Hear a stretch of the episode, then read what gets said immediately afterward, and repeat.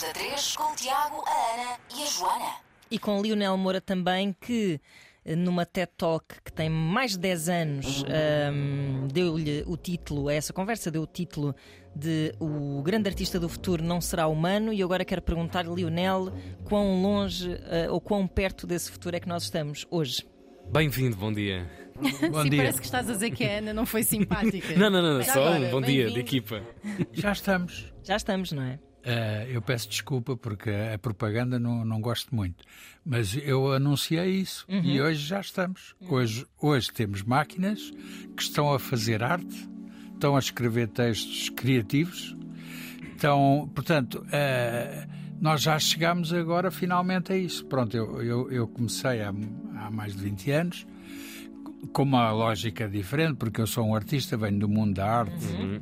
e, portanto, para mim. Um mundo que à partida poderia estar divorciado. Exatamente, todas, é? exatamente. Mas eu percebi que, que, que a, a, nossa relação com as máquinas e com a inteligência artificial eh, podia nos ajudar a evoluir do ponto de vista também humano e não, não rejeitava, pelo uhum. contrário, abracei, digamos, esse movimento. E hoje ele está em força. E o que acontece, e, e deixe-me só porque eu, tal como os políticos, venho aqui para dizer duas coisas, não é? e, portanto, independentemente da pergunta, a gente, a gente responde, responde aquilo que é. Eletrónico. Eu já aprendi isso. Está há muitos anos cá, neste já. Estou há muitos anos. Já.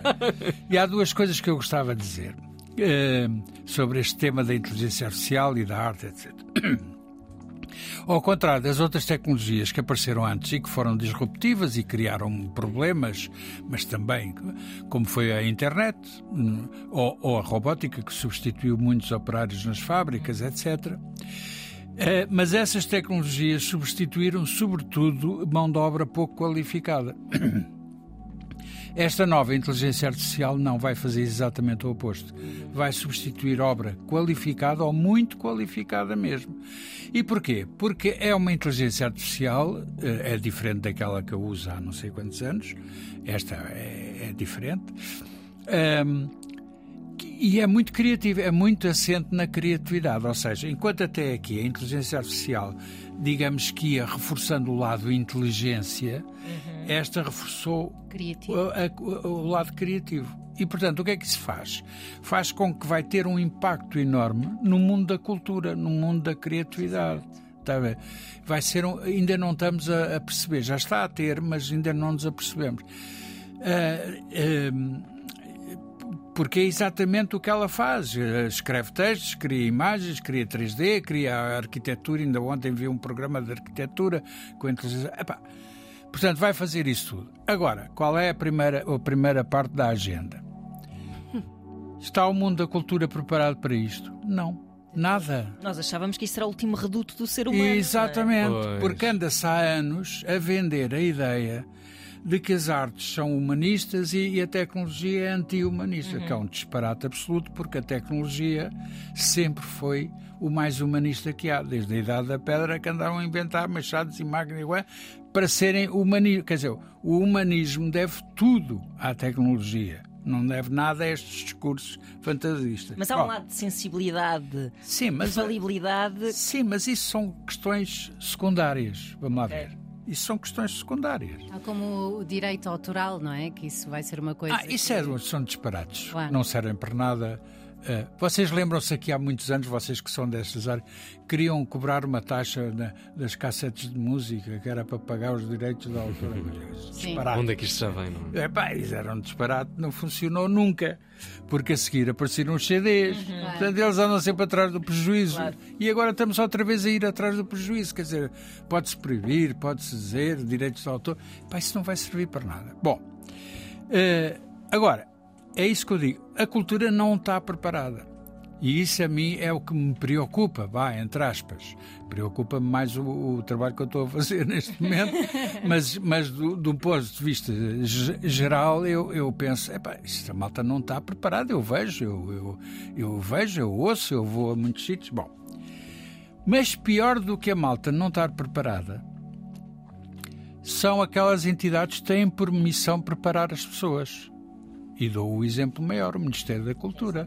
como é que é possível que este Ministério da Cultura, com este ministro que até devia ser uma pessoa informada, atualizada, não se está a perceber de nada. Não está a fazer nada. Uh, eu só dou um exemplo e fico por aqui. Uh, a missão do Ministério da Cultura é uma das missões, é preservar o património, aquilo que nos foi legado uhum. pelos, pelos, por toda a história andam sempre a falar de património, fazem conferências, fazem não sei o quê. Não fazem a única coisa que pode preservar o património. É a digitalização. Uhum. Não fazem. Estou farto, já escrevi até cartas e já fui, participei até com a ministra anterior num grupo de trabalho para ver os museus do futuro. Foi uma treta absoluta, porque não se percebe o principal. E porquê? Este, esta inteligência artificial uh, baseia-se em bases de dados enormes. O que é que isso significa? Significa que só sabe o que está naquelas bases de dados, uhum. só sabe o digital. O que lá não estiver, o que lá não, estiver, não, existe. não existe. Ponto. Ponto. Uhum. Não existe. Pois. E, portanto, o que é que um verdadeiro Ministério da Cultura devia estar a fazer? Digitalizar tudo e pôr nessas bases de dados, que é para termos acesso. Ah, exato. E, para, e para, para, para, esse património ter futuro, não é? Ter futuro e as pessoas. Porque agora, se forem à procura de coisas, elas não estão lá. Portanto, os jovens, a partir de agora, vão todos ao chat eh, para, uhum. para aprender coisas, não é? Uh, se não está, não existe. Portanto, aí o nosso património desaparece. Quer dizer.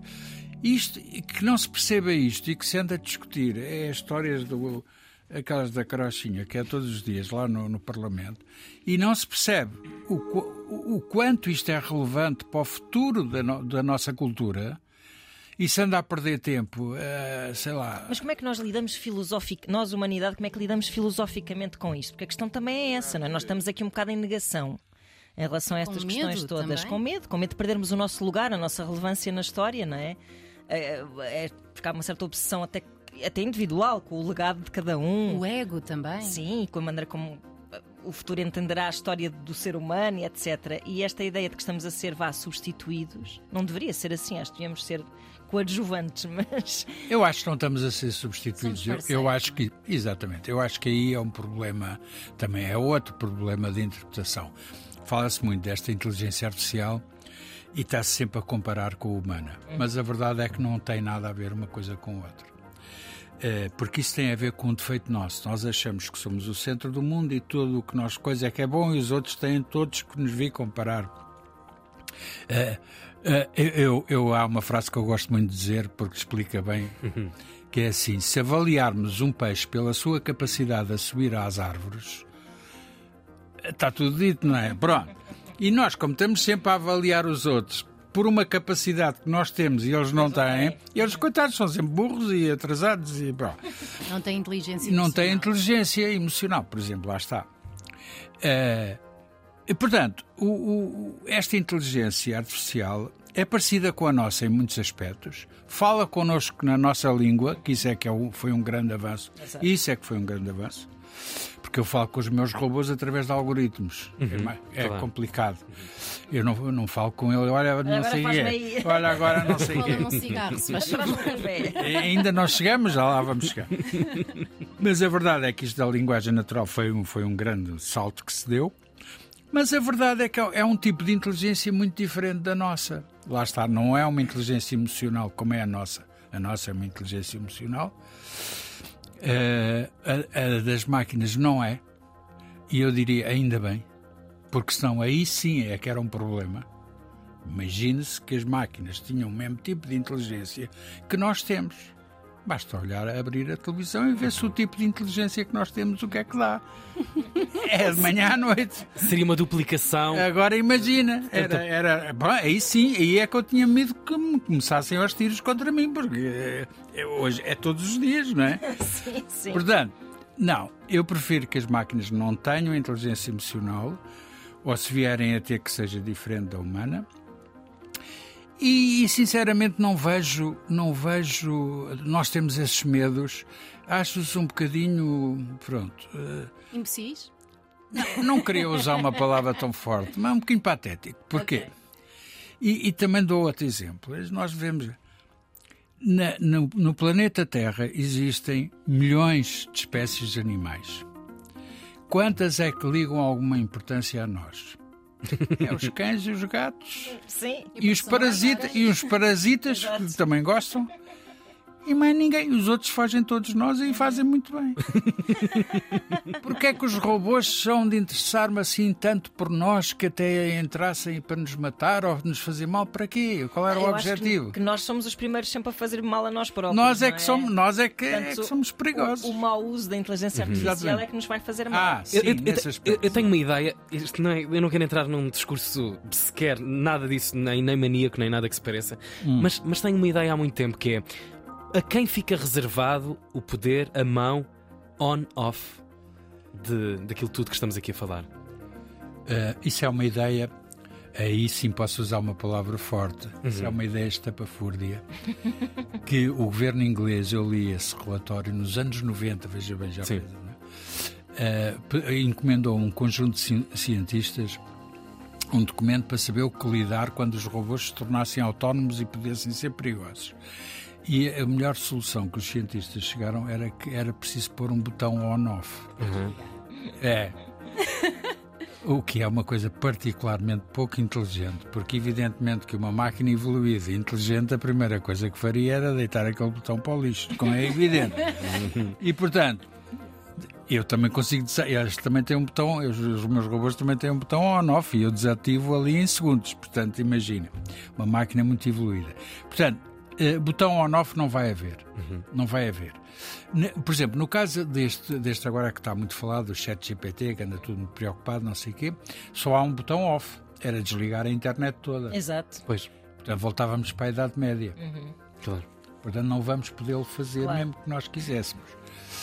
Eh, portanto, não há nada a fazer. Eh, o que há a fazer? Eh, os, as- os regulamentos que querem fazer agora a Europa, como sempre, depois mais um grupo de trabalho, grandes regulamentos, eu estive a ler, não servem para nada. Como sempre. Servem para passar multas, que é o que eles gostam. Claro. Dá para passar umas multas, pois as grandes empresas lá pagam aquelas multas, ou não pagam, ou coisa, andam nos tribunais. Mas não serve para mais nada, porque de facto isto entrou-se agora num caminho um bocado eh, imparável, quer dizer, isto não se consegue parar. Ehm, por isso é que já anda tanta gente tão preocupada, porque já percebeu que Não isto, controla, não? não, não há controle disto. Mas faz há. sentido um jovem ambicionar uma carreira artística, tendo em conta o que nos espera nos próximos tempos?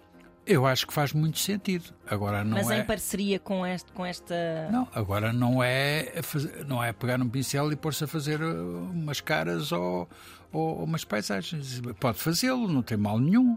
Eu também gosto de dizer, é melhor do que vender armas, mas não serve para nada.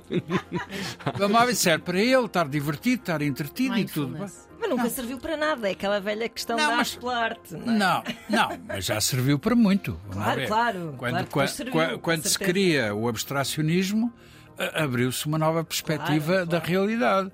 Eh, Portanto, eh, mesmo na Renascença, com a perspectiva, quer dizer, a- a arte tem uma função de abrir horizontes. Com certeza. Pronto. Agora, depois tem um gozo pessoal de fazer qualquer coisa e tal, tudo bem, mas não é isso que estamos a falar. Portanto, se um artista tem ambições de entrar, digamos, no- na história da arte, do sentido de abrir horizontes, epá, é, acho que tem muito para fazer, mas tem que ser de outra maneira. Pois. E provavelmente tem que ser, pelo menos em colaboração com estas tecnologias. Mas isto estamos, No numa, mínimo. estamos numa relação simbiótica para já, não é? É isso, Estamos a trabalhar eh, em Ex- parceria, mas exato. um dia em que forem as, mática, as máquinas, as máquinas a terem a autonomia de criar a arte, como é que nós, seres humanos, vamos conseguir vivê-la e interpretá-la? Porque quando é feita por seres humanos, nós conseguimos perceber ou achamos que percebemos a linguagem inerente a isso. O que é que será a arte para os humanos produzida por essas máquinas? O que é que nos vai fazer sentir? A primeira parte é: não sei se as máquinas se evoluírem muito querem fazer arte ou não. É uma dúvida. café. Não, não vão querer ser artistas. Provavelmente não vão. Mas se quiserem, vai ser fascinante e nós vamos adorar. Vamos adorar. Porque já hoje, ouça, eu, eu assim que apareceu estas coisas, como pronto, é o meu trabalho, comecei a fazer experiências.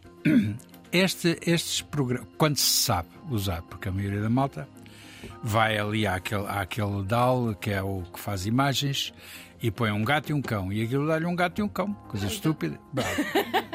Depois é preciso saber fazer a, fazer a, a pergunta, não é? a, gente, a gente estimula a máquina. Quando se sabe, dá coisas absolutamente muito mais imaginativas que qualquer artista humano.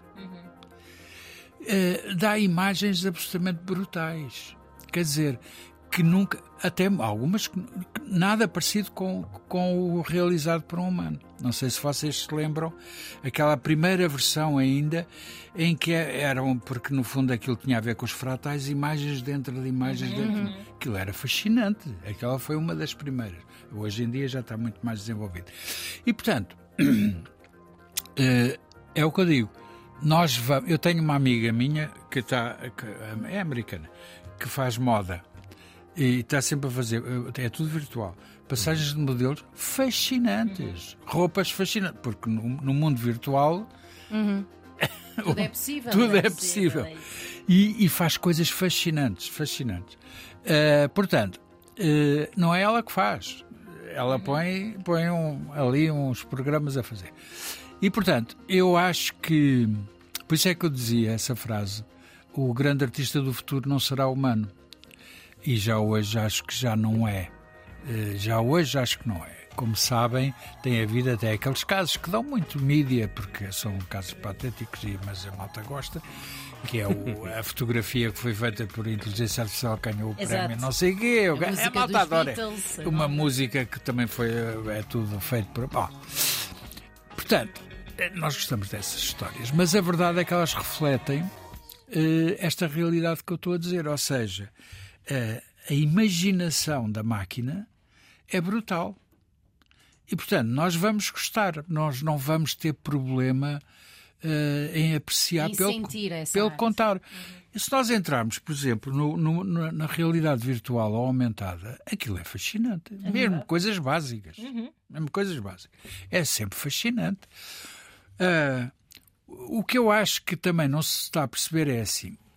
Do ponto de vista dos humanos, o que está a mudar é, até aqui, nós é que éramos os agentes que fazíamos as coisas. Nós fazíamos as pinturas, nós fazíamos claro. o teatro. A centralidade. Fazíamos... É? Nós éramos sempre o agente. E hoje já não somos. Nós hoje somos aquele que desencadeia Exato. um processo qualquer e que perde o controle desse processo. Uhum. No fundo, o que o Lionel fez nos últimos anos. Evidentemente. É Lionel, temos de terminar esta okay. conversa. Foi um prazer enorme. Isto dava pano para mais de 3 horas de emissão. Pano era... para braços autom era automatizados, não exato, para mangas, que não é preciso. pois elas não têm frio. Bom, Lionel Moura, muito obrigada. Um, e nós voltamos amanhã, não é, amigos? Às 7. Às 7.